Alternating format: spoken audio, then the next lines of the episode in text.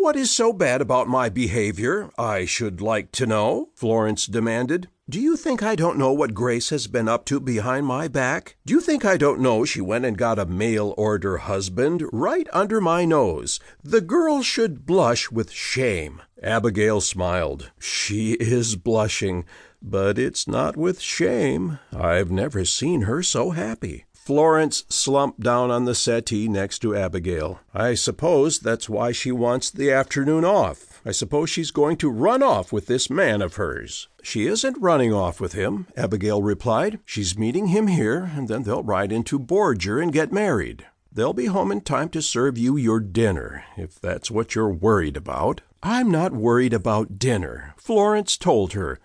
I'm worried about Grace getting married. It shouldn't be allowed. She's only nineteen. And what's wrong with that? Abigail asked. That's the age most young women get married, isn't it? Well, just look at me, Florence remarked. I'm 23 and I'm not married. Your father would have liked you to get married at 19, Abigail pointed out. He just couldn't find anyone to marry you. He could find plenty of them, Florence retorted. There are plenty of young men around, sons of other landowners.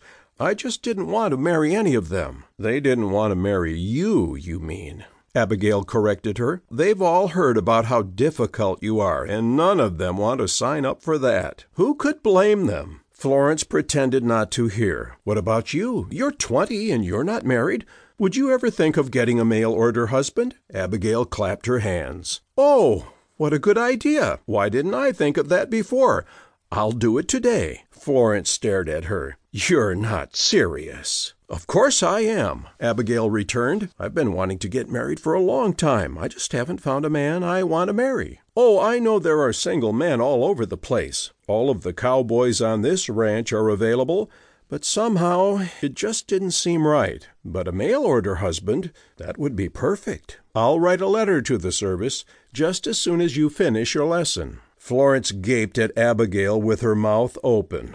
If this is your idea of a joke, Abigail wasn't listening. Her mind turned on her plan. I have to go into town later in the day for another lesson.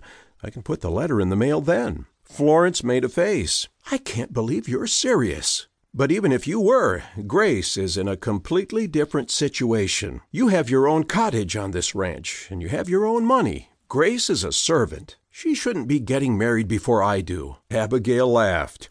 So that's what this is all about. You're jealous. Grace is getting married, and you wish it was you getting married instead. Don't talk nonsense. Florence snapped. I am not jealous. I wouldn't be jealous of Grace Montgomery if she was Queen of England. Abigail shrugged. Whatever you say.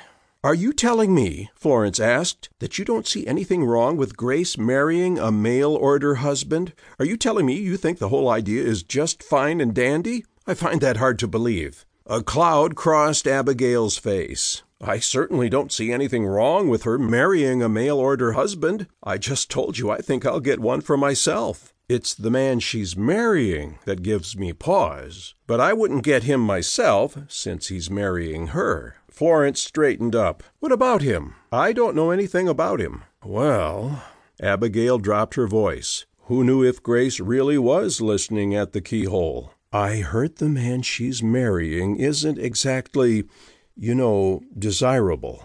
Florence's eyes widened. What do you mean? Abigail dropped her voice another notch. I heard he was accused of some nasty crimes. I heard he only got off because the sheriff didn't have enough evidence to charge him. But I heard he was implicated in the killing of a bunch of people over in Oklahoma City. Florence covered her mouth with her fingers and gasped. It can't be true. And he's coming to live here on the double A?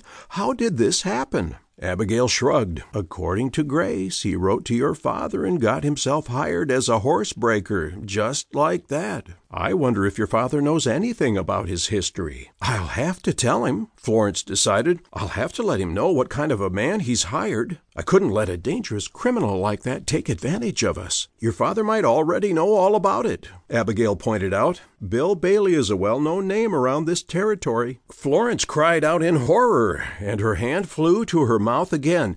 Bill Bailey? You mean bad Bill Bailey from Oklahoma City?